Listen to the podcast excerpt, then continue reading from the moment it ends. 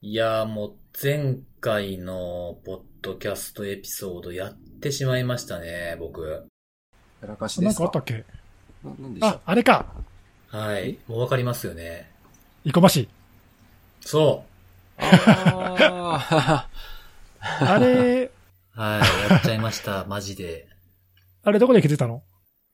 あれは、あの、ポッドキャスト公開しましたっていうツイートをしたらすぐに、あの、生駒市は大阪やなくて名古屋やって、あ、名古屋ちゃうわ。奈良やでって言った あ、誰かが、誰かが教えてくれたんだ。あそう教えてくださった、あの、リスリスナーの方、聞いてくださってる方がいらっしゃるはい。んだと思うんですさすがその方に教えていただきまして、あーっえー、て思って、マジか。そうなんですよ。なんか、あの、結構多分、皆さんもね、なんかずっと長年思い違いをしてたっていうのあるんじゃないかなとは思うんですけど、これもう完全にあれですね、なんか僕、学生の頃に時々行ってたんですよ。生駒市に。あ、そうなんだ。えーあ行ってたというよりも、あの、僕、通学で使ってた電車で寝過ごして行ってた駅がない 時々、時々寝過ごして。うん寝 それ言ってた、寝言ってたって言わねえだろ、それ。あの、寝過ごしたプラス、あの、僕の目的駅に止まらん電車に間違って乗って寝て起きたらとんでもない、なんか景色全然知らんみたいな時に、だいたい生駒ぐらいまで行ってるっていうのがあっえーたんで、で僕はまあその、学校は大阪府だったんで、なんかその延長で考えてずっと勝手に大阪へと思い込んでたんでしょうね。えー、なんか、え地元、大阪が地元のさ、じいさんが。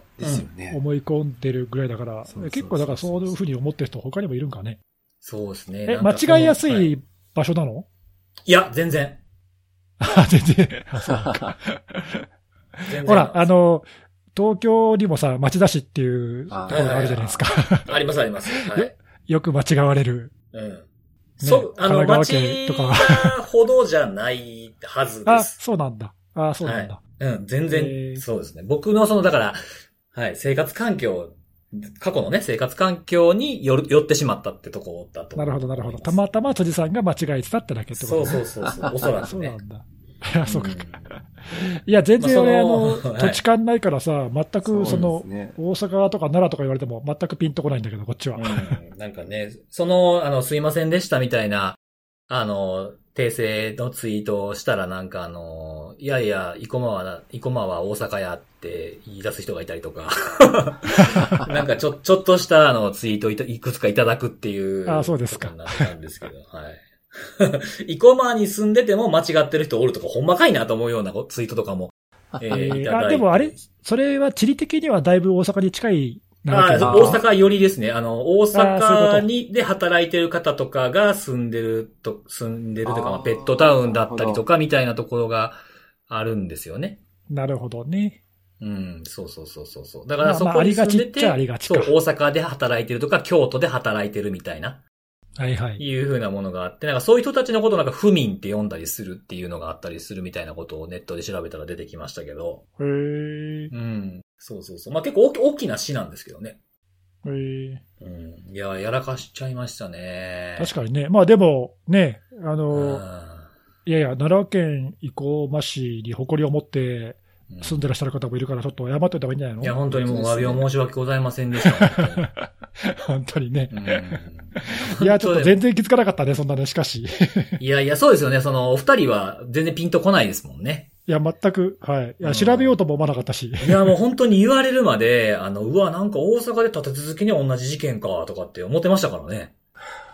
えーいや、よかったね、気づいて。いや、本当にもう多分これで一生間違、あんだけいじいじられたら、あの、もう間違わないです、もう今後。まあ、今後間違わないって言いながらさっき、名古屋ってわけのわからないこと言ってましたけど、ね、名古屋も県ですらないからね。かすってすらいないからね。いやいやいやいや、もう本当に気をつけなあかんなっていうことなんで、あの、ぜひね、あの、ネギスさんも、看護さんも思い込んでて間違ってたとかあったら教えてください、本当はい。なんか僕、なんか僕だけちょっと悲しいからさ。そうだね。うんまあまあ、でもさ、ほら、何十年生きてきたけど、結構そういうふう、間違って覚えちゃってることってあるからね。うんあるあるあるある。ねうん。うん、そうそう。全然訂正されずに来てしまったみたいなとかもあるでしょうからね。ね。はい。気をつけていきましょはいはいはい。まあ、そんなこんなでお便りも来ております。はいはい。はい。あのーこのポッドキャストを、あのー、Spotify とかで聞かれてる方はあまりピンとこないかもしれないですけど、ウェブサイトの方、辻リクス .com の方見てる方は、あの、毎回僕途中からですかね、ちょっと前ぐらいからあの画像を貼るようになってるんですが、ああ。アイキャッチのね。うん。うんうん。で、あの画像ファイルの意味を、その、見て内容を想像するとか、あ、だからこの画像なのかみたいな見方をしてくださってる方が、なんか一定数いらっしゃるようで、は はいはい。はい。まああれなんかさ、わかりやすいやつもあれば、ちょっとわかりにくいのも結構あるよね。ねあ、そうですね。なんか、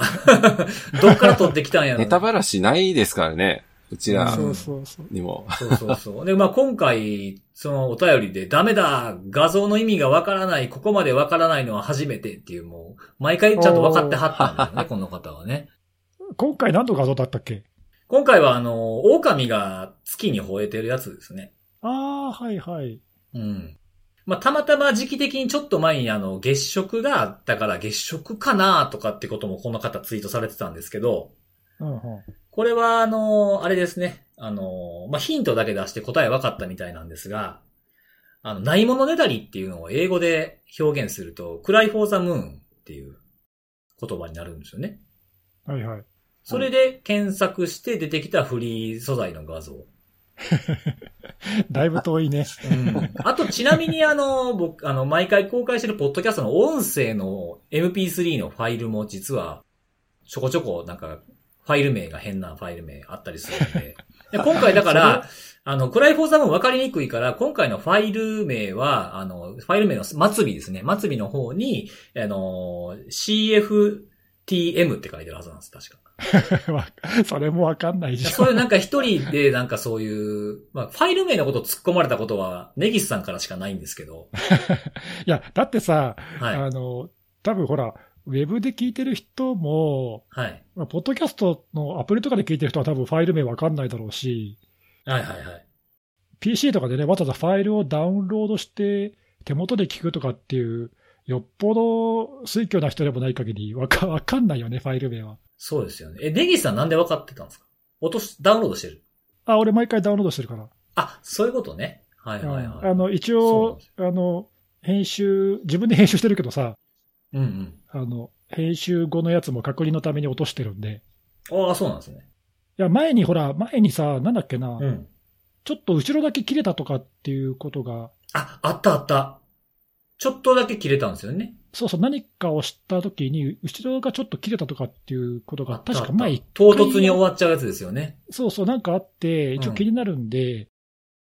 編集して渡したやつと、まあ変わってないから、まあ変わっててもいいんだけどさ、なんかそっちで変えてもらってもいいんだけど、うん。一応確認のため落としてるんで、ファイル名、そこで気づくんだけど、毎回。はいはいはいはい。そうなんですよ。また今回もひね。ねってるとか、そうなんですよ。ひねってたりとか、あとミスタイプしてるのもたまにありますけどね。たまにね。スペルミスしてるやつとかもあったりするんですけどね。うん。そういうのがあるんで、まあもしね、興味あったらその辺もちょっとチェックしていただければいいんじゃないかなと思います。なんかちょいちょい、あれですよね、こう、うん、辻メモとか、そういうファイル名とかさ、アイキャッチとか、ちょいちょいネタ突っ込んでくるもんね。なんかね細かいやつ入れてる時がある。そうそうそうそう。本当で油断できないよね。ちゃんとね、あの、ちゃんと全部、あの、早送りとかじゃなくて全部聞いてメモとかもちゃんと書いてるんで。はい。細かいことやってますということですと。で、はい。で、あとはあのーあの、僕と同じように、リングフィットプラス散ガチの散歩、たまにフィットボクシングって僕と全く同じコースをされてる方がいらっしゃって、へえ、で、あの、お散歩のお供にはあれをという、ありがたいですよね、こういうの。おーいいですね。そうそうそうそう。あべ、こんな被ることあんねんなと思って。まあ、コロナ禍やからとかなんですかね。こういうのやり始めた人も増えてるのかもしれないなと思いましたね。そうだね。うん。なんかこう、同じことやってるっていうと僕ももう負けて、負けてられへんなって思うからね、なんか頑張ろうと思いますね。はい。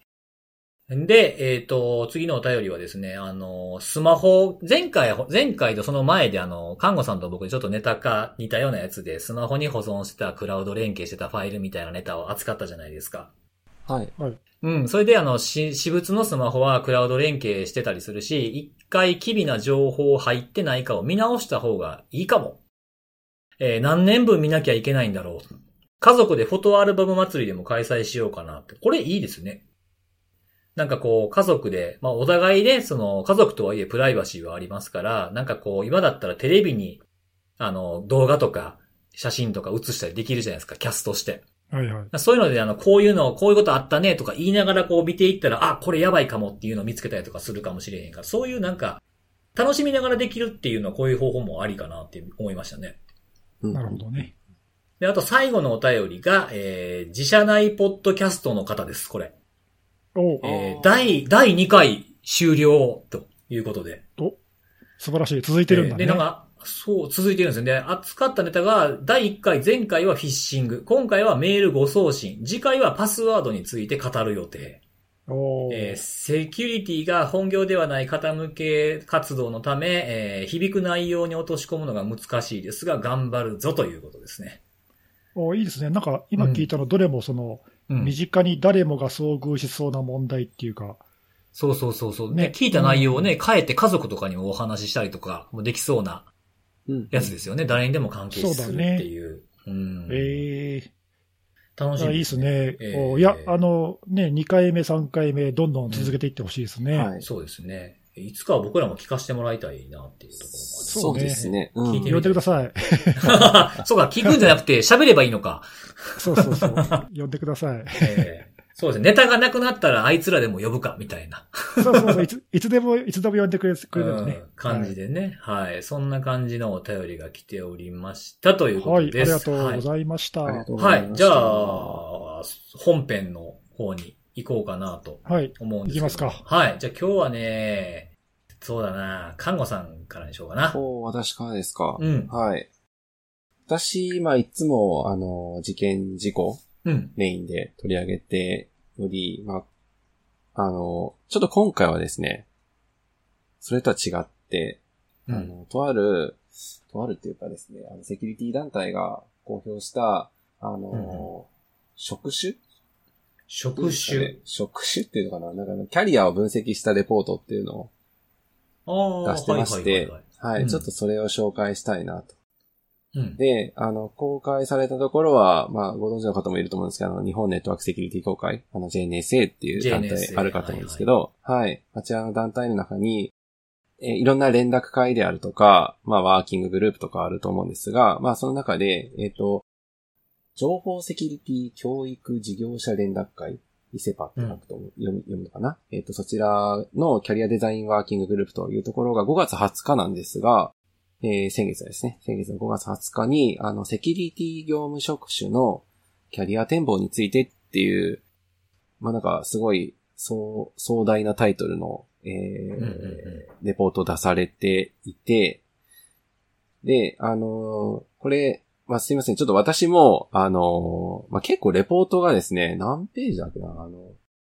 結構ボボリュームも、まあ、そこそこあり、あのーちょっと細かく全部見切れてはいないんですけども、はいはい。要は、セキュリティ業、セキュリティのお仕事って、まあ本当にセンサー万別というか、いろんな人がいろんなシーンで、いろんなところで関わるものじゃないですか。うんうん、で、あの、それらに対して、えーまあどういったお仕事があって、で、今お仕事に関わってる人はどういうふうな、あの、キャリア展望とか、そのキャリアマップを描いたらいいんだろうっていうところの、えーまあ一助になるものとして、まあ分析、まあ昨今の状況を踏まえた上で分析をしたというものが今回のレポートなんですけども、こちら内容がまあ主に2つに分かれており、この JNSA からまあ分、分、派っていうのかな？えっ、と、JNSA がもともとやっていた、えー JTAC 活動って呼ばれる、あ、先ほど紹介したその連、えっ、と、情報セキュリティ教育事業者連絡会の中で行われて、行われていた、えーまあ、セキュリティ人材不足ってずっと言われてたわけですけど、まあ、それに対しての、まあ、あの、解決であったりとか、働き方の多様化に対する、まあ、追求するための活動であるとか、なんかその辺を、まあ、分析であったりとか、えー、検討を行っている WAG みたいなのがあったんですが、まあ、それが、あの、さ、昨年かな？全然私知らなかったんですけど、まあ、あの、一般財団法人になってまして、日本サイバーセキュリティ人材キャリア支援協会、かっこ JTAG 財団みたいな形になってまして、あのーまあ、今回のレポートも、まあ、そちらの財団と、えー先ほどご紹介した、えーキャリアデザインワージーか、えーそちらが、まあ、なんか連名な感じで出されてるんですけども、まあ、その JTAG 財団が中心にやられている、えースキル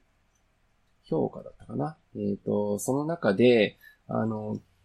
いくつだったかな ?150 ぐらいの、えー職種を定義してめっちゃ多いですね。めちゃくちゃ、まあちょっとね、その、お 多いのか少ないのかもちょっとわ、わかんないですけどね。セキュリティだけで、それ。セキュリティのみですよね。そうですね。これ考え方が、あの、少し違ってて、その、うんセキュリティだけっていうお仕事に関わってる人は全体数から見ると非常に少ないと。うんその IT、IT 関係のお仕事において、まあセキュリティに特化したお仕事をされている方と、えー、まあ、セキュリティに特化はしてないんだけども、セキュリティに関わっていらっしゃる方が、まあ、基本的な、い。はい、ところ。プラスで、えー、まあ、IT をやってるわけではないんだけども、セキュリティに関わるお仕事。まあ、具体的に言うと、ホホームとかになるんですかね。なんか、あの、直接は IT 系のお仕事ではないんですけども、プラス、セキュリティとかなんか名前つけてましたけど、プラスセキュリティ人材か。はい。なんか、その、累計、えー、グループ分けをしてるんですが、まあ、今回は、その150ある中の、そのプラスセキュリティって呼んでいる、その IT と直接関わりのない人たちを除いた129の、えー、職種に対して、その先ほどご紹介した、あの、JTAG 財団が、なんだっけな、スキル評価診断みたいなのを、スキ、あ、ごめんなさい、スキル診断評価点なんかサンプルプロファイルみたいなのがあるらしくて、その点数を元に、あの、129か。129の職種の相関を分析して、この職種とこの職種は関連性がありそうだ、みたいな、なんかそういう分析をたくさんやってるんですね。で、これうん何を目的としてるかというと、なんかあの、要は、今例えば、そうだな、そのセキュリティ、ソック、ソックの、えー、オペレーターであると。で、その人が、今後、どういう風な展望をキャリアとして描いていったらいいのかっていうのを、その相関分析した内容から、なんていうかそのキャリアアップ的なものっていうのを、えー、キャリアパスか。キャリアパスみたいなものを作れないかって、今回はキャリアパスまで確か落とし込めてないんですけど、そういうものを落とし込めないかっていうところの、まあ、元ネタとするための、なんかその相関分析をしてうんみたというものですね。それが一個。で、もう一個は、まあ、すごいこれも難しいんですけど、個人のキャリアの8割は偶然の出来事によって決定されるという、なんか計画的偶発性理論っていうものを用いた、えーまあ、セキュリティにかかるお仕事をしている方に対しての行動特性の、えー研究というか考察を行いましたというもので、で、これ、これもちょっと、なかなか難しくて、私まだ、あの、100%は理解しきれてないんですけども、えー、ハイパフォーマーと非ハイパフォーマーっていうのに分けて、えー先ほどのその行動特性の分析、5つのなんか軸があるんですね。好奇心とか持続性とか柔軟性とか。はい。その5つの軸に対して、なんかその、すごい、ハイパフォーマンス、要は高い、高い業績であるとかっていうのを出してらっしゃる方と、そうでない方において、なんか、あのー目立った差異が見られるかっていうところを分析したというものですね。なんかその2点を、えー主だった内容として、えー分析してレポートにしたものが20日に公開されていたんですけど、私そもそもこんな、こんな分析やってたんだってことすら知らなくてですね。分析っていうかな、あの、こういう類型とか、さっきの150とかね、あの、全然知らなかったんですけど、なんかこういう動きが結構、なんか、やっぱり、皆さん好き、好きっていうと言い方あれですけど、まあ、興味が非常にあるところではあるんですかね。なんか、自分が今やっている仕事、あるいはその先っていうのが、まあちょっと見えづらいっていうのがやっぱある部分部分ではあるのかなっていうのは、あのーまあ、多少なりはあるのかなとは思うんですけど、ね、結構なんかその、業、業種業態によっては、なんかそのセキュリティ系のポストに入っちゃうともうそこで止まっちゃうみたいなうんうん。そっから先があんまないみたいな話も、まあ、ある、あるにはあるんで、まあ、ちょっとそういった方々に対して、どういった形で、まあ、あの、自分自身を成長させていったら良いのか、みたいな、まあ、ある意味、その、後ろ盾というか、指針となるような、なんかそういうのを目指しているのか、ちょっと、ちょっと、その、最終的なね、帰着点っていうのはちょっと今回のレポートからはまだ汲み取れてなないんですけども、うん。はい。なんかそういうレポートが出ておられたので、まあ、あのね、全然知らないっていう方はちょっと一回目を通していただいて、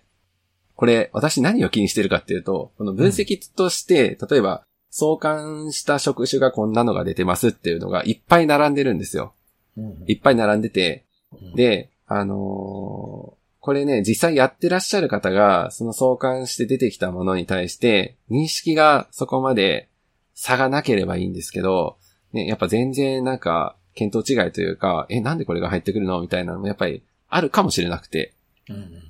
はい。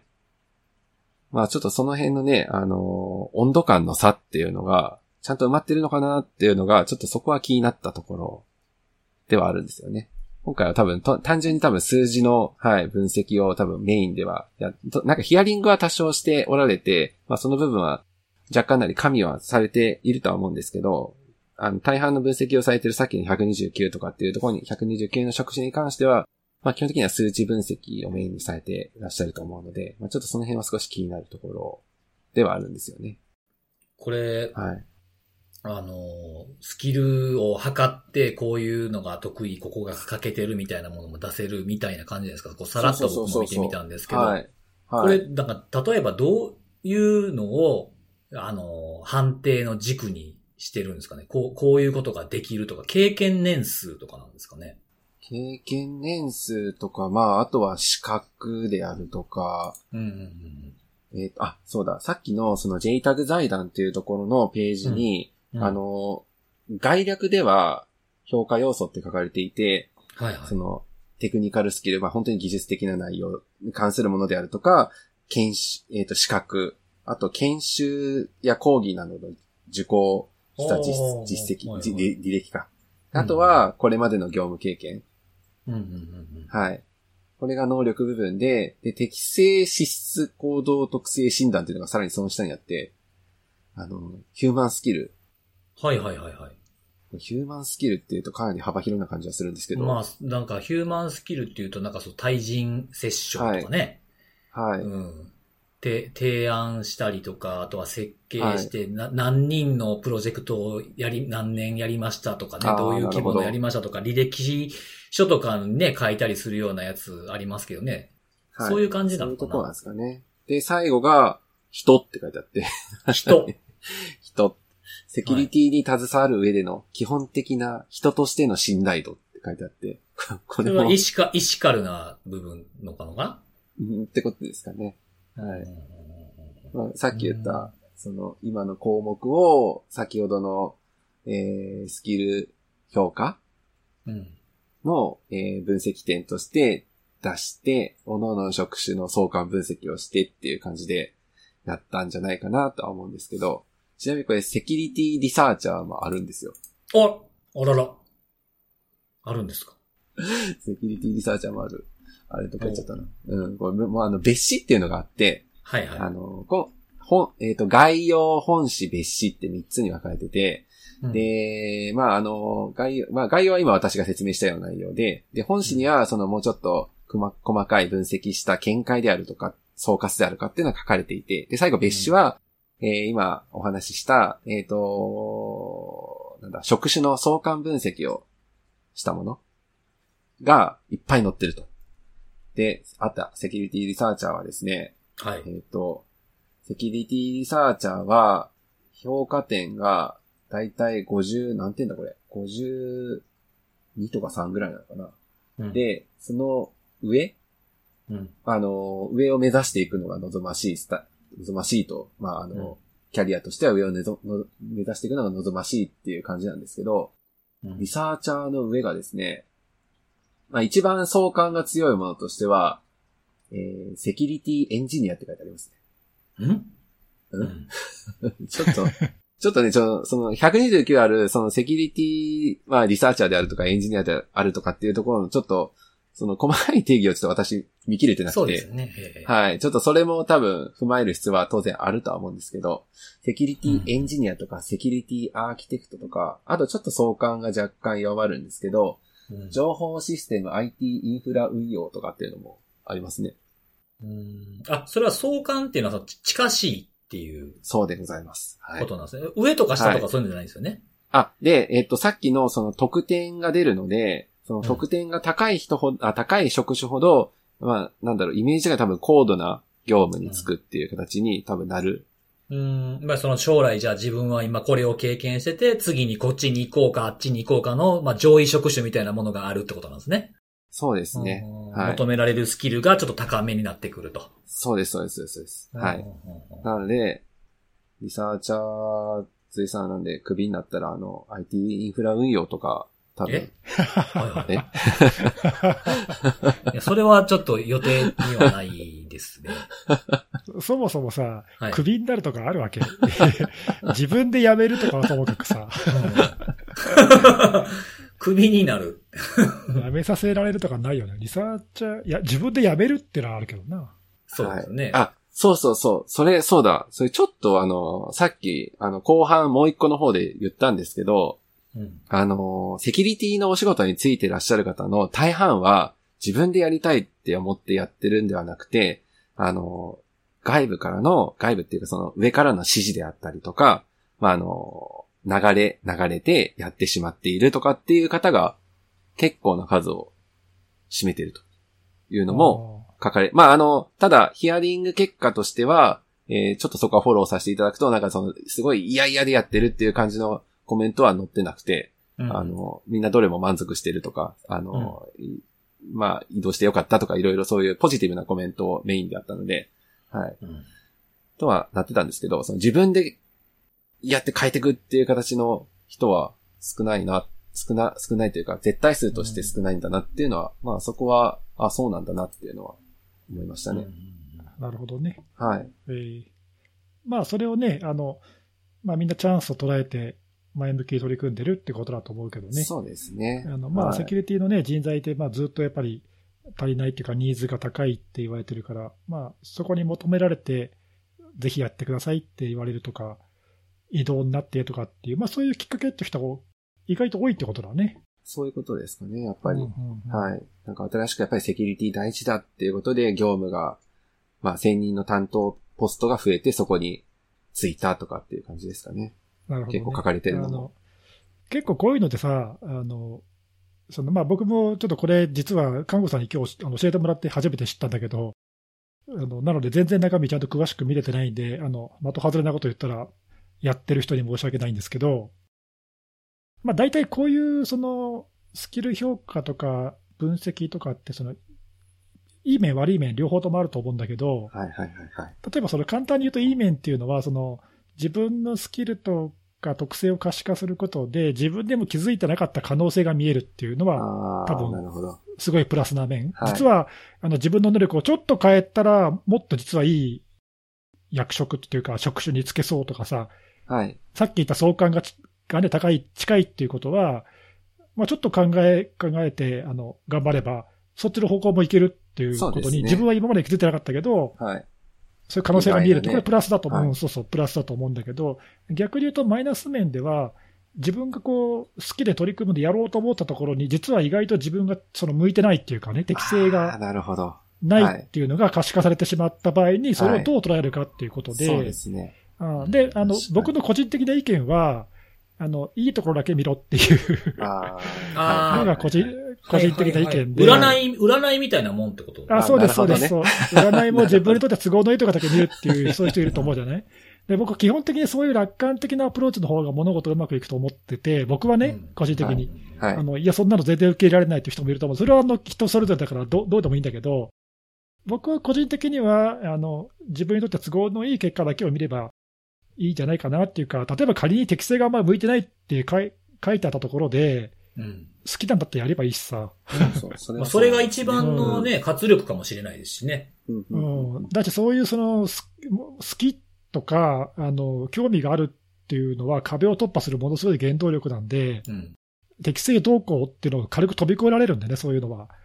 なので、あんまりそれにこだわる必要はないんじゃないかなと思う思う思うんだよ、うん思うんだけど、でも人間ってやっぱりさ、弱いから、そういうところによりどころを求めたいじゃん。そうなんですよ、だからついついだからね、うんお前は適性がないとかって言われちゃうと、シューンってやめちゃう人もいるかと思うんで、それはなんかね、もったいないなとちょっと思うん確かにで。確かに。うん。そうそう。まあだからそういうその可能性を広げてくれるプラス面が大きく広がれば、あの、そのマイナスを覆い隠すぐらいさ、プラスになればいいなとは思うけどね。そこら辺が多分人によっては捉え方がなかなか難しいのかなっていう気が、あの、したなっていうのが一つと、うん。あともう一個はその、なんだろう。僕らが、僕らがっていうかちょっと言い方あれだけど、僕なんかもうほらセキュリティ20年以上やってるからさ、はい。うん。その、自分がすげえ幸運だったなと聞いてて思ったのは、今ってその昔と違って、ものすごく専門性がどんどんどんどん高くなっていて、細分化しているじゃない？はい。うん。だからその、すごくその選択が難しくなってるんだよね、昔よりも。はい。はい。はいその、専門、その第一線で活躍するためには、もうずっと高い専門性を突き詰めていかなければダメなんだけど、そうすると逆に言うと、他に転換しにくくなるっていう危険性も高くなってて、うんはい。うん。昔はさ、なんかセキュリティのエンジニアって言ったら何でもやれる人だったんだよね、セキュリティに関しては。そうですね。なんか、うんフルスタックエンジニアみたいなね。多分そうそうそう。そうそうそう。うん。あの、辻さんもかんごさんも、あの、うん多分そういう経験をみんなしてきてる。今は多分そう、そういう一線でいる人たちって結構みんなそういう経験をしている人が多い、多いので、割と何でもかんでもやってきてる人が結構多いと思うんだけど、今って多分そうじゃないので、はい。そこがね、多分その時代とともに変わってきてて、今こういうのが必要とされてるっていうのは、多分そういう難しさがちょっと昔と違う難しさがあるなと思って、だからあんまりその僕らの、あそのな昔俺はこうだったみたいなね、うん。はい。アドバイスってあんまり役に立たないんだよね、そうですよね。今今には。うん。だいぶ変わりましたからね。このいや、もう全然違う、ええ。全然違うんで、あの状況というそか。そうそうそう、あの、昔俺はこう悩んでこう解決解決したみたいなね、なんかそういうのってあんまり多分ね、今は役に立たないんじゃない。だからこそ、こういう客観的なその指標が求められてるんだろうなっていう感じがする。うん、まあ難しいよね。あの、うん、なんか聞いてて、まあ、大変だなと思った。なんかちょっと。ひごめん、一言だけどさ、ごめん。いやーわからないですよ。ネギシさん評価されるかもしれないですよ、これで。マジで、俺、俺多分ね、自分で評価したらこんなの全く当てはまんないと思うと。なんか、適性全然ないなとか言われそうだもんな。めちゃめちゃね、このレーダーマップみたいな出てるんですけど、その JTAG サイトとか見るとね、はいなんかもう、はいはい自分のなんか、あの、アセスメント結果がもうなんかすごい、もうね、なんかしょぼい、なんかもう真ん中の方にしかないみたいな感じになっちゃうとなりそうだよね、なんかね。もうちょっと目も当てられないみたいな。どうしようみたいなね。そうそう。まあ、そういう可能性も全然なくはないよね。はい。まあ、そういうマイナス面っていうか、もう、一部はい。ありそうな気はするんだけど、そうですね。まあ、あんまり、うん、そこにとらわれない方がいいかなっていうか。えー、ちょっと面白いね。なんかそういそうこう、ね。う。うんん、いや、俺も、俺も教えてほしいわ、キャリアパス。それは僕も知りたい。知りたいよね、本当うんね。いや、みんな思ってると思うよ。だって、こう、ね、まあ他の職種もそうっちゃそうだけど、特にね、セキュリティとか IT 系の職種って、本当にここ10年、20年でわーっと増えたからさう、ん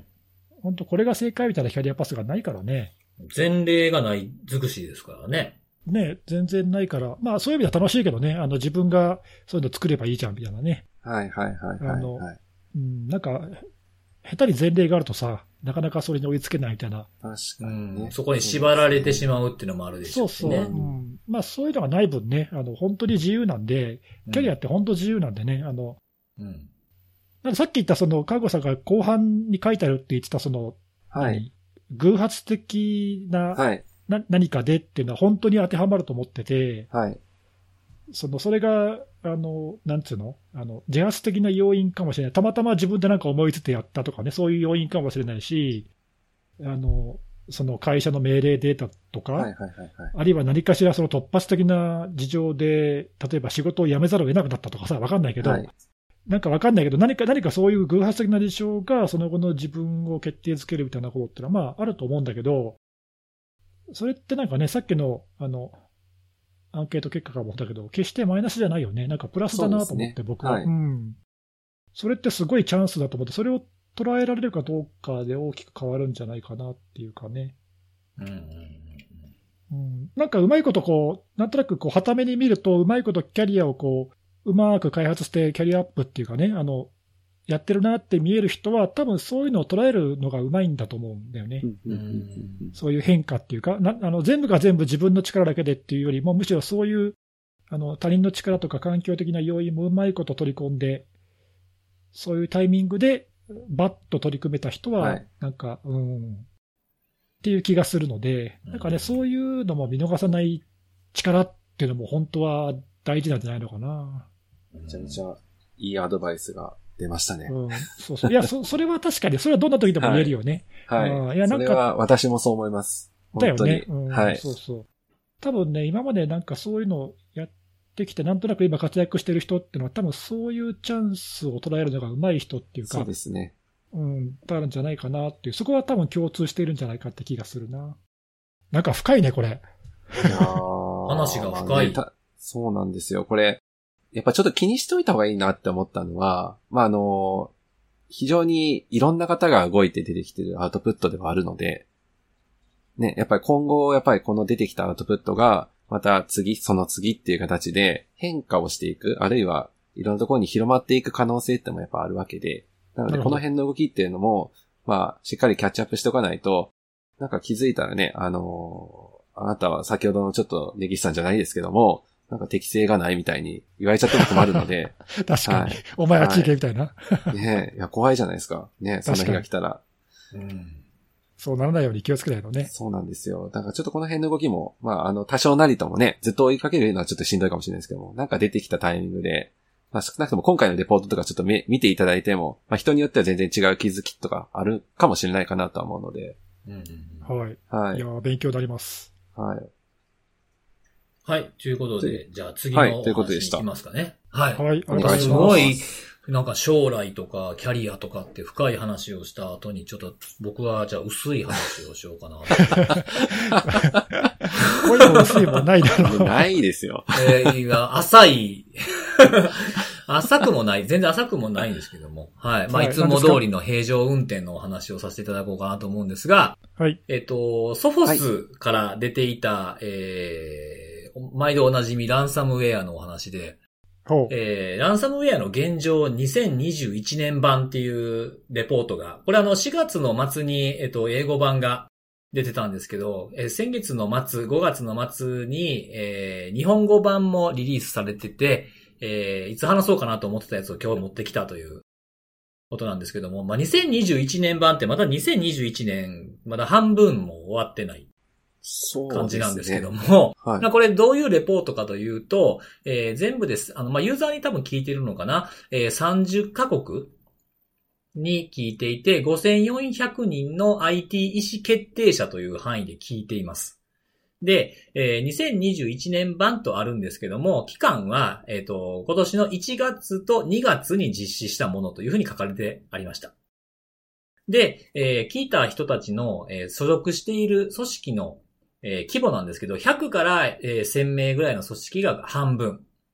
で、えー1001名から5000人、5000名の組織が半分っていうようなところですね。で、聞いた業種も結構多岐にわたってはいるんですが、えーボリュームゾーンとしては IT テクノロジー通信って書いてあるのが996と結構多いですね。それに次いで多いのが金融サービスで550。一番少ないのが、えーまあ、中央政府及び政府外公共機関と地方自治体で131と117というふうになっている感じですと。で、えーそのアン、その方々にしたアンケートの結果をいくつかちょっとピックアップして、えーお話ししたいんですけども、まず、昨年、2020年に、えーランサムウェアの攻撃を受けましたかっていうふうに質問していて、はいというふうに答えた、えー結果、1位が、えー意外な国でした、僕は。インドが、えー、68%はいというふうに答えてるんですね。これあの、昨年のレポートも僕見てみたんですけど、昨年はまあ今年30カ国に対して、えー、26カ国だったんですが、昨年もインドが1位なんですね。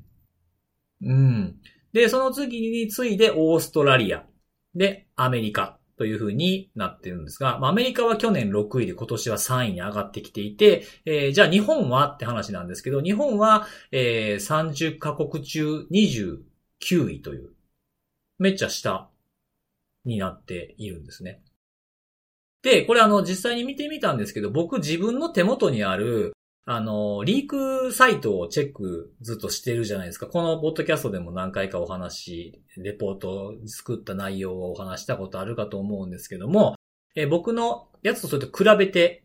み、見たんですが、えー、僕のやつは2021年の1月1日から、えー、今年の6月の4日までちょっと広めに撮ってみて、まあ見てる数、こういったベンダーよりも全然少ないんで、この範囲にしたのちょっと若干ズレはあるかもしれないですけども、もこの範囲で見てみたところ、僕のところでは、えー、アメリカが1位で、次いでイギリス、カナダ、フランス、イタリアとなっていて、インドは、えー、1、2、3、4、5、6、7、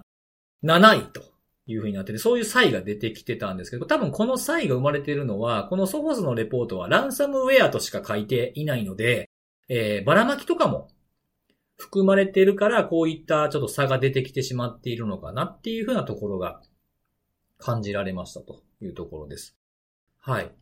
あの、さっきのあの、えっ、ー、と、国別に関しては、あの、もうツイートしてあるので、そちら見ていただければと思います。で、あと、業種で、一番多かったのが、えー、小売りと教育が、えー、同じ数値で、えっ、ー、と、1位、タイでしたね。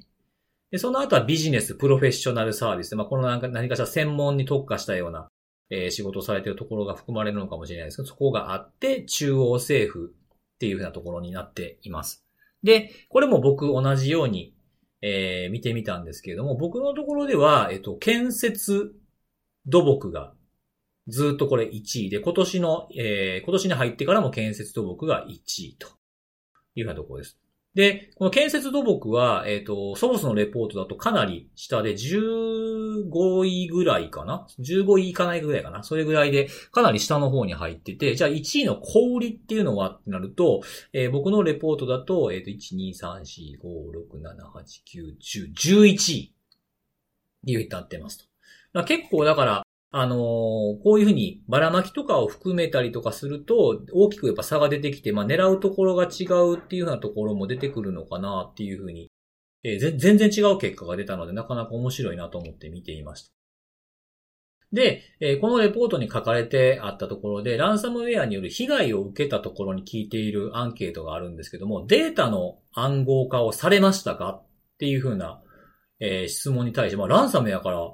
えー、はいじゃないのかほとんどって思ったんですけども、これあの、止めたっていうのも中に含まれている、いるので、えー、データの暗号化をされてしまいましたっていう風なところは、えー、攻撃を受けた、えー、組織のうちの54%。これあの、去年は73%なので、えー、かなり19%かな減っている状況なのでまあ、いろいろ対策が進んだりとか意識が高まった2020年結構ランサムの事件があって、まあ今年もかなりいっぱい出てきてますけれども、えー、まあ2020年が一番契機になった年なのかなって僕は感じているので、標的型とかがわーっとなったりとかしてた頃なので、そういったことがえー、影響が出て対策が進んだのかもしれないなというところです。それを裏付ける形で、えー、データが暗号化される前に何かしらの方法で攻撃を阻止することができましたっていうふうに言ってるのが、去年が24%に対して今年は39%で15%増えている。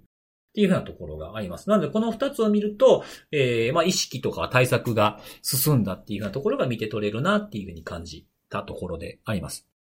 で、あとちょっと気になったのが、データは暗号化されていないけれども、身代金を要求されたっていうふうなものが、これ去年が3%に対して、今年は7%、まあ倍、まあ倍っていうのは少ないんですけども、倍増しているというふうなことが書かれてあったんですが、これあの、詳細は書かれていなかったんでわからないんですけども、えー、暗号化されてないけど要求っていうのは、まあ最近ある二重脅迫みたいなものであるとか、まあ暗号化がうまくいかなかったけれども、えー、要求されてるとか、あとはあの、クロップが、えー、あの、アクセリオンを狙った攻撃で一時期、えー、脅迫の、まあ、リーク数が増えてたんですけども、そういったものも含まれて増えているのかもしれないなっていうようなところが、えー、ここから読み取れましたというところですね。はい。で、あと、まあ、ランサムといえば、どうしても、えー、ついて回るお話、身代金の支払いのところなんですけども、これ、暗号化された組織に対して、えー、身代金を払ったか払ってないのか、みたいなところを質問しているところがありました。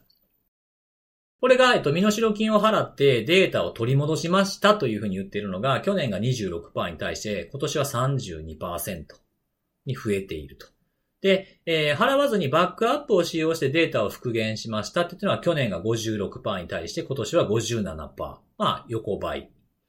で、これちょっとよくわかんないですが、他の手段でデータを取り戻したが12%から8%なんですけど、他の手段って他何があるのか、ちょっと僕はここから読み取れなかったですね。あ、いや、デクリプターとかじゃないの？ああ、デクリプターですかね。あの、元に戻す方法が後から出てきたとかっていうことですかね。なるほど。でなるほど出てきたとかないしは、もともとデクリプターがあるマルウェアに感染したとか。はいはいはいはいはい。ああ、そういうのかもしれないですね。多分そうでしょう。うんうん、うん、うん、うん。はい。ありがとうございます。で、えー、まあ、バックアップを使用してデータを復元が57で、57%で、身代金を払ってデータを戻したのが32%に増えてしまっているっていうふうなところが、身代金の支払いをしている業種別グラフっていうのが用意されてたんですけども、1位がエネルギー、石油ガス公共サービスと、あと地方自治体、教育、ヘルスケアっていうふうになっているので、えー被害を受けたところが、えーまあ、すぐにでもお金を払ってでも、えー早く元元に戻さないといけないっていう風なところがよく狙われてしまった結果なのかもしれない。まあ、そこがよく狙われたというよりは、まあ、広く攻撃を行っている中でそういったところに当たるケースもあったのかという、まあどちらかかなと思うんですけども、まあ教育とかだったら、あの、アメリカの大学とか、まあ億単位の身代金払いましたみたいなのもいくつか事例があったりとか、自治体とかも払ってとかもありましたので、そういったところが影響を受けて増えているのかなというふうな感じがしておりますというところですね。はい。で、まあ、身代金を払う払わないのお話になった次に出てくるのが、じゃあ払ったはいいけれども、えー元に戻るんかいっていうふうなところなんですが、これ、えっ、と、身代金を支払って、えー復元された割合っていうのが、復元できたのが、えー65%復元できましたというふうに回答しています。人がね。で、その65%復元できたの中も内訳がいくつかあるらしくてですね、えー20、そのうちの65%のうちの29%の回答者が50%以下のファイルしか元に戻らなかったというふうに言ってるんですね。まあ、戻ったり戻らなかったりというふうに回答されてる。で、すべて復元できたのはこの65%のうちの8%。なので、ちょっと効率が悪いんじゃないか、みたいな、あまりこう、えー期待できないんじゃないかというふうにレポートでは書かれてありました。で、えーこのレポートの、あ、ごめんなさい、アンケートですね。アンケートに答えた、えー方々は、えー、身代金を支払ったというふうに回答したのは357人だったんですが、そのうちの282人の方が、正確な身代金金額を回答されていて、平均支払い額は、えーえー、17万404ドル。まあ、日本円にすると1800万、900万ぐらいですかね。で、えー最も多かった支払い額は1万ドル。これはうち20人でした。で、最高金額が、えー320万ドル。これは2人が回答されているというふうなところですね。で、身代金っていうのはやっぱりこの幅が出ていてですね、どういったところで幅が出ているのかというと、えー従業員数ですね。それは組織の規模で、えー結構割れて、あのー差が出ているというふうにあって、100から、えー1000名規模の組織が払ったのは、えー107,694ドル。で、それに対して、えー1000から5000規模の組織が支払った金額は、その、えー倍ですかね。倍以上ですかね。225,588ドルという平均金額になっていると。まあこれあの、多分交渉とかをする中で減ったり増えたり、やっぱりこれは払われへんとかっていうやり取りをしていって減っていったっていうのももしかしたら含まれているのかもしれないです。まあここであとでも注意しないといけないのは、ニュースで見ているものと、ここで出ている数字がちょっと異なるっていう風なケースがあるんじゃないかってことなんですけど、報道されている金額っていうのは、あの、要求金額しか出てこなかったりするので、その後減額とか交渉とかしていく中で減っていってるっていう風なところは、えー、ちょっと違う数字なんだってことはちゃんと区別して、えー見ないといけないんじゃないかなっていうふうにも思いました。あとは、あの、金額に関しては、その、えっと、組織の規模だけではなくて、地域性もあるそうです。さっきの、あの、一番高い最高額、320、えー320万ドル支払った2ケースっていうのはですね、両方ともイタリアだそうです。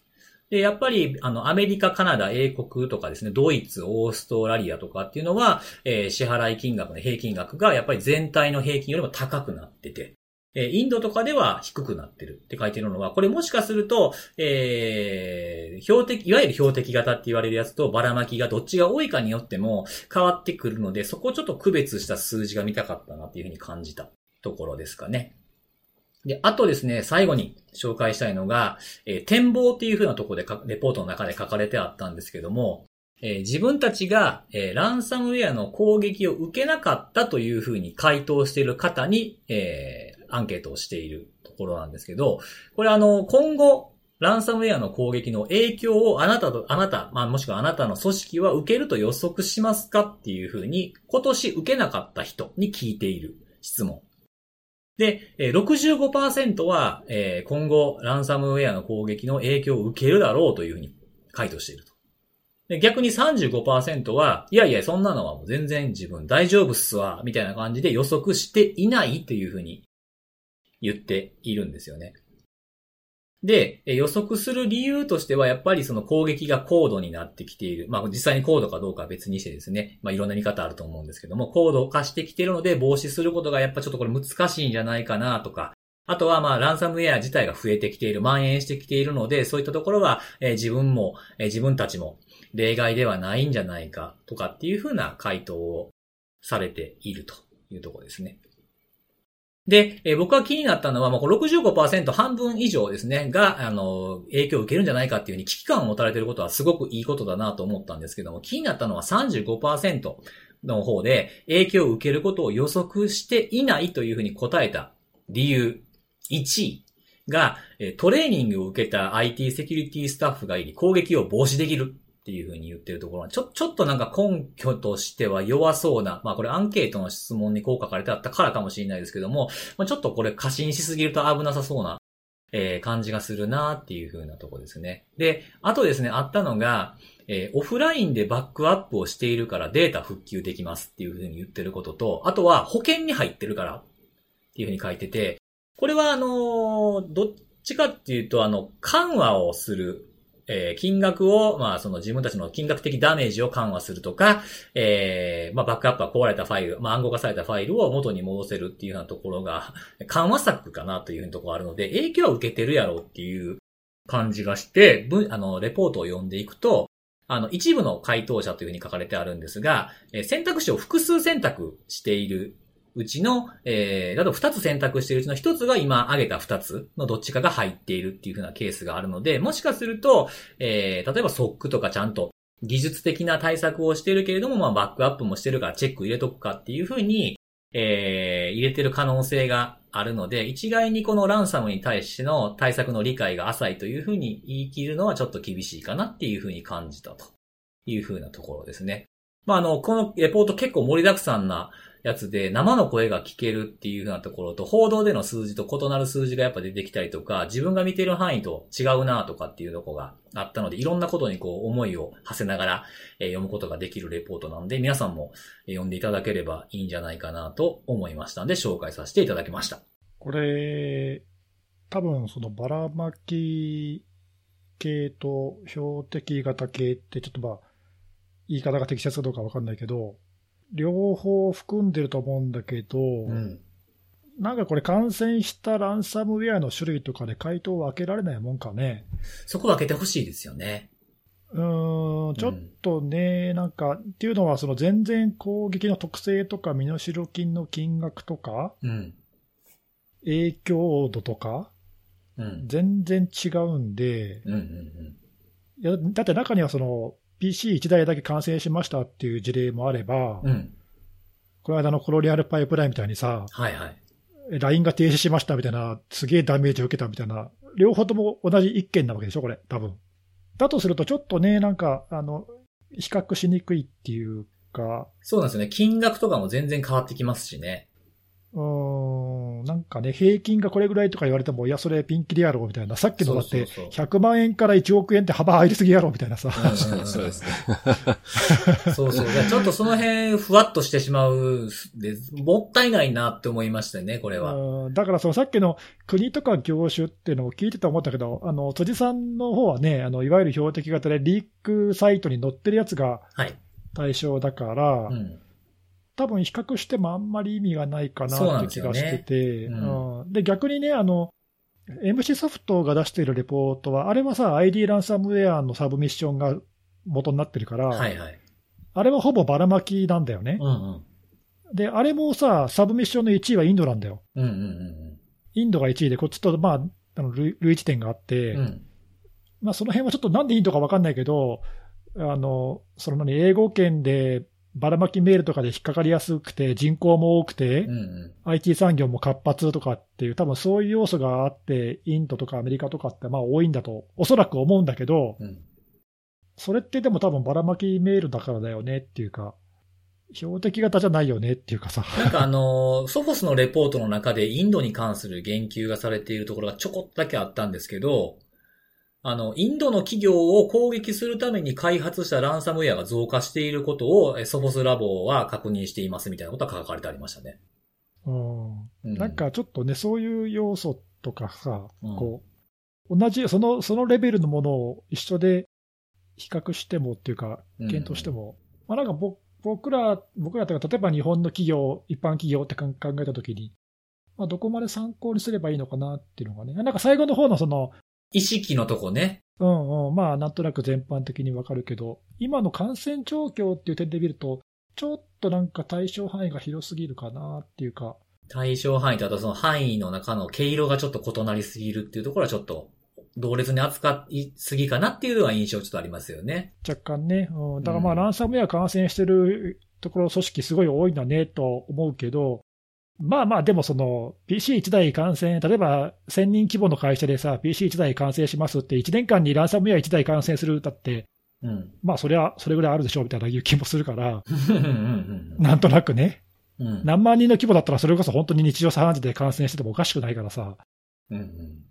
まあだからね、なんかなんとなくちょっともうその辺がちょっと残念な気はするけど、まあでもその、何、アンケートで5000何百人から回答があった、まあ今の生のリアルな声っていう点では非常に興味深いよね。そうですね。なんか去年のレポートと見比べても、その業種みたいなののカテゴリー分けの仕方とかもちょっと変わってきてるんで、うんうん。また今後出てくるレポート、まあこれ1月2月のやつです。今年また多分もう何回か出すんじゃないかなと思ってるんですけど、その辺はそれを踏まえて出てきてくれれば、またちょっと取り上げたいなっていう気はしてるんですけどね。うんうん。何回か、いや、これ1年に1回じゃなかったっけ？あ、そうなんですかね。でも、そんな何回もアンケートしないんじゃない？1月と2月だけ、あ、そうか。でもそうなのかな。あ違う違う違う。1月と2月だけって言ってるのは違うよ。その、1月、2月に回。答をもらいもらいましたって言ってるだけで、だって対象は2020年でしょ、これ。そうですね。うん。だから、年に1回だと思うけど、多分。そうか。じゃあ来年。だけど、まあだから、うん、だからそういう意味で、その何、あの、経年変化を見るとかっていうのは割と重要かもしれないけどね、うんうんうん。ちょっと他と比較、同じ対象に対して同じ調査方法で経年変化を見るっていうのは、まあなんか意味がありそうだけど、うん。全然違うくくりの別の調査結果と比べても、まあなんかちょっとなーって気がした、少しね。なんで僕はこれ、このレポート自体にはすごい高いあの評価っていうか、うんうん。価値があると思うんだけど、うん。使い方が難しいよね。そうですね。なんかそう、自分の、なんかなんとなく自分のやつと比べてみようと思って、あ、やっぱ全然違うなっていうふうに思ったんで。そう、違うってことが分かるだけで、それは当たり前だろうみたいなね、結論になっちゃうからさ、なんか、それはね、あの、なんかデータ違うから結果が違うって言ってるのと同じなんで、うん。なんとなくもうちょっとなんかね、うまいこと分析できるといいなっていう。そうですね。はい。うん、ソボスさん、ぜひお願いします。あお願いします。聞いてるかどうかわからん。聞いてたら嬉しいな。はい。そんな感じです、僕からは。はい。はい。ということで、最後は、えー編集長、よろしくお願いします。編集長、はい。はいなんかもう、じゃあ結構、だいぶいい時間なんで、軽めに行きたいと思いますが、話し出すと長くなるので、うん。えーっと、今日はですね、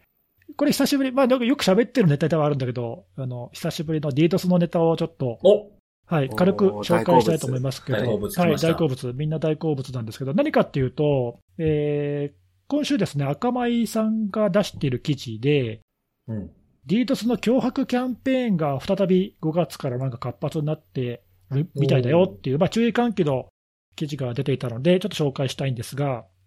えーまあ、このポッドキャスト聞いてる人は、まあ、おそらく知ってると思うんですけど、この脅迫キャンペーンっていうのは、まあ、割と古くから、2014年ぐらいかな。まあ、結構ある、よくあるパターンって、えーいろんな攻撃者が、まあ、あの、その真似をしてやっているんだけど、えーざっくり言うと、まず最初簡単な、簡単なっていうか、短時間の、えー小規模な DDoS 攻撃を実際にやってきて、えー同時に今、脅迫メールをその組織に送りつけてきて、え1週間後までに金を払わなかったら、もっとひどい攻撃をお見舞いするぞって言って、まあ、脅してくるっていう、まあ、こういうキャンペーンですね。で、えー今年のその5月、先月から、まあなんか、赤米さんの顧客も含め、複数の顧客で、えーまあ同じ攻撃者と思われるグループが、えーまあたくさん攻撃をして、えー脅迫メールを送ってきてると。まあなんかね、あの、実際にツイートとかでもそういうのを言ってる人がいるんだけども、うん。ファンシーラザルスっていう、なんだそれっていう 名前の、ああ、なんか混ざってますね。混ざってんだけど、ファンシーラザルスっていう名前で、うん。えー名乗ってるグループが、えー0.5ビットコインを払えって脅してきてるらしいんだけども、で、えーこの、まあ、赤米の記事は何を言ってるかというと、去年、実は8月から、まあ、同じようなその大規模な脅迫キャンペーンっていうのが、えー世界中であって、まあ、あの、あちこちで被害になったところがちょっと話題になったりしたんだけども、まあ、そういったキャンペーンとどうもちょっと類類似性があると。ううん。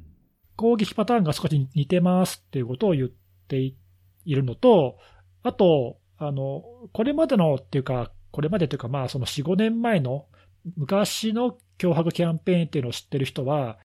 あの、まあ、大した攻撃じゃないんでしょってちょっと思っちゃって軽視しがちなんだけども、昔は、まあ僕らも知ってるけど、そのね、10ギガ BPS とか、例えばうん。20ギガ BPS とかっていう、そういうボリュームのお試し的な攻撃をちょっと仕掛けてきて、軽くジャブを打ってきて、はいはい。えーその後ね、あの、1テラの攻撃をお見舞いするぞとかっていう、まあ、言ってみればこれはあの、はったりなわけで、うん。実際にはそんな攻撃来ないから、まあ、あの、払っ、払わなくても何の問題もないんだけど、あの、ちょっとビビって払ってくれる人を期待してる攻撃なんだけど、うん。今行われている攻撃キャンペーンって、去年もそうだし、この今回赤米が報告してるやつもそうなんだけど、えー赤米さんは実際にその2つの顧客で、あの、実際に自分たちが攻撃を受け止めたらしいんだけども、うん。その攻撃規模が、一つは150ギガ BPS で、もう一つは250ギガ BPS って言っていて、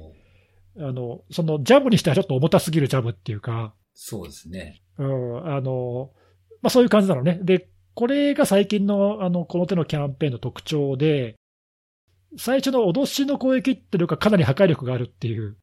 うんうん。感じ。で、その後のその1週間後にお見舞いするぜって言ってるやつは、まあ、泥道来ないんだけども、来ないんで無視しといていいんだけども、お金は払わなくていいんだけど、その最初の脅しの攻撃がかなりな規模なので、これに対応しなければいけないっていうのが、ちょっと厄介だなっていうはい。まあ、そんな状況で、えーまあ、これね、あの、去年の8月からのキャンペーンっていうのは、まあ、何ヶ月間も続いたので、また似たようなのが始まったとすると、ちょっとこれは注意しなければいけないなっていうのと、今のところ、その大規模にこういう被害がありましたっていう報道は見かけないんだけど、うんおそらくたくさんの企業がもうすでに攻撃を受けていると思われるので、これがね、今後、例えば日本にも向いてきたら嫌だなとか、うんあと、まあ、そのサービス停止とかだ、長時間にわたるサービス停止みたいなのになっちゃうと、結構被害も大きくなっちゃうんで、厳しいなっていう。はい。ということで、まあ、ちょっと注意も含めて紹介したんだけど、前々からね、疑問に思ってるところが一つあって、はいはい。まあ、ほら、こういう模倣犯っていうかさ、まあ、今回のも去年と同じ攻撃者かもしれないんだけど、まあ、その2014年ぐらいからずっと毎年のようにこう、飽きずにこういう攻撃って来るんだけど、これ儲かんのかね？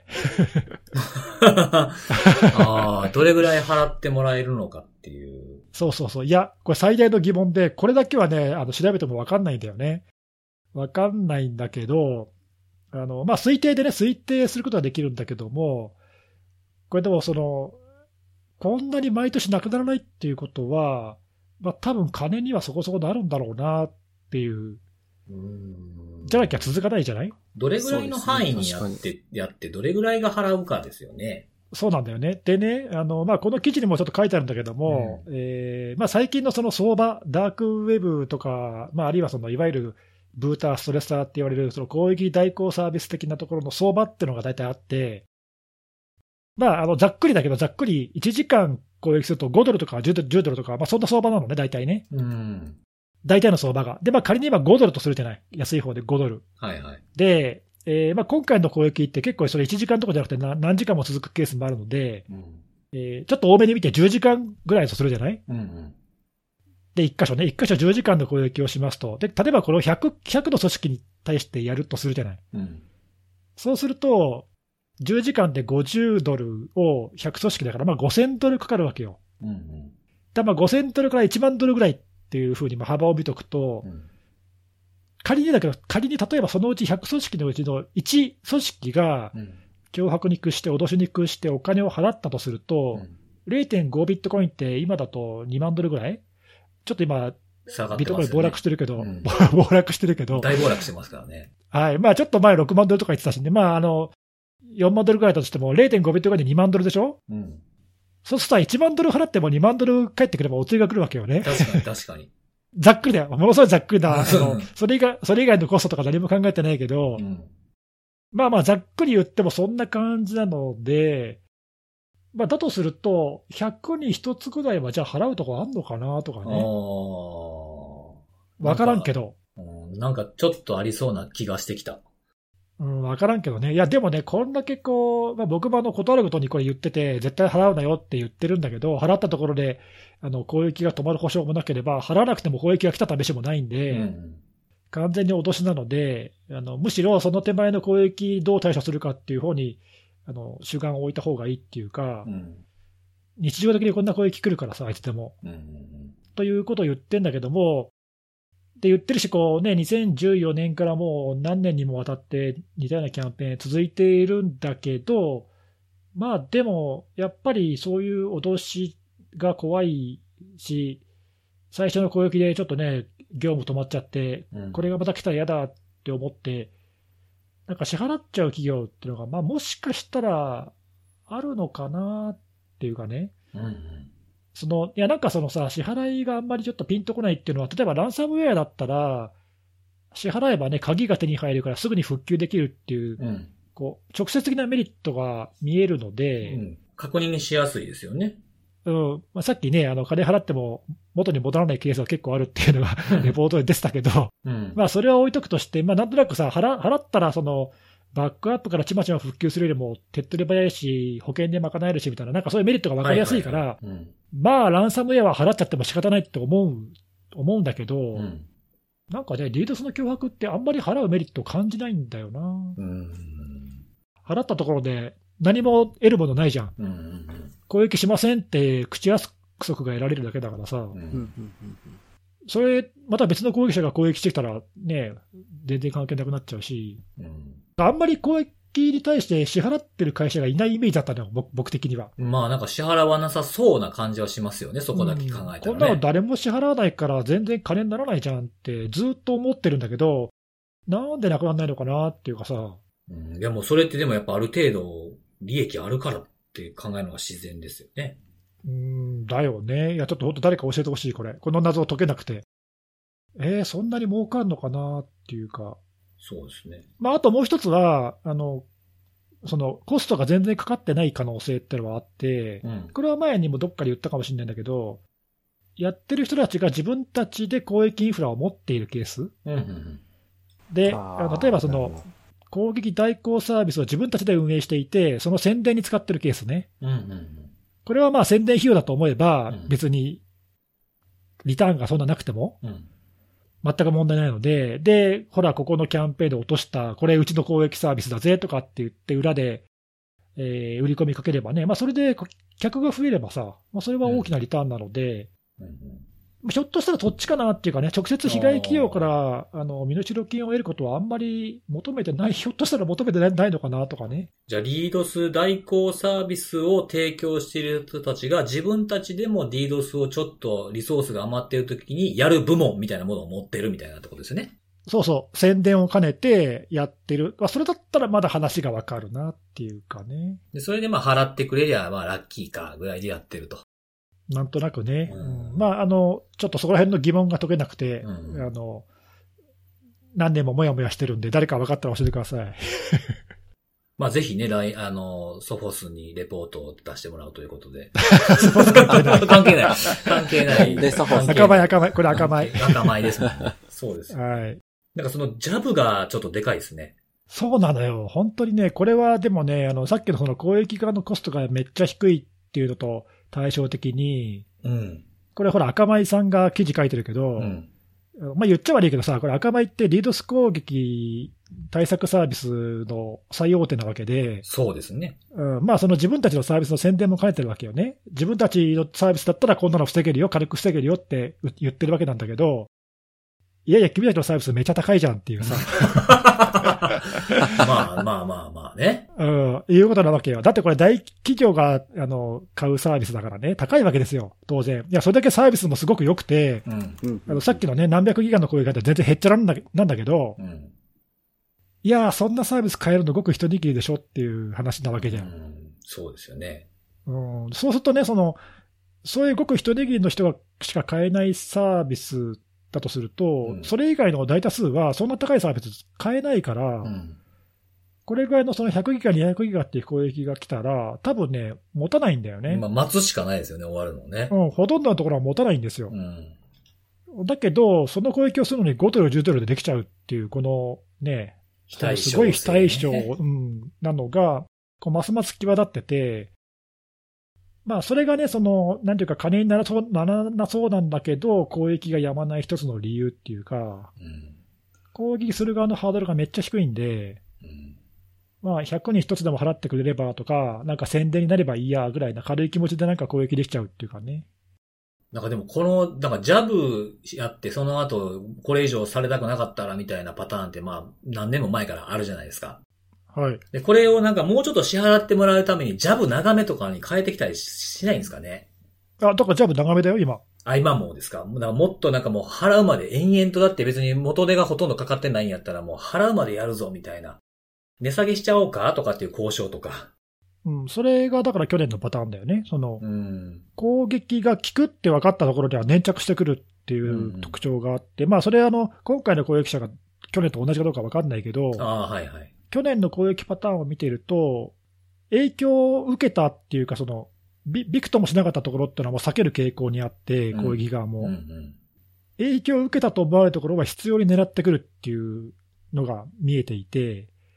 攻撃も何時間もあの続けてやってくるっていうのが、前はね、その10分、15分とか、本当に軽いジャブだったんだけど、今はそんな程度じゃないんで、うん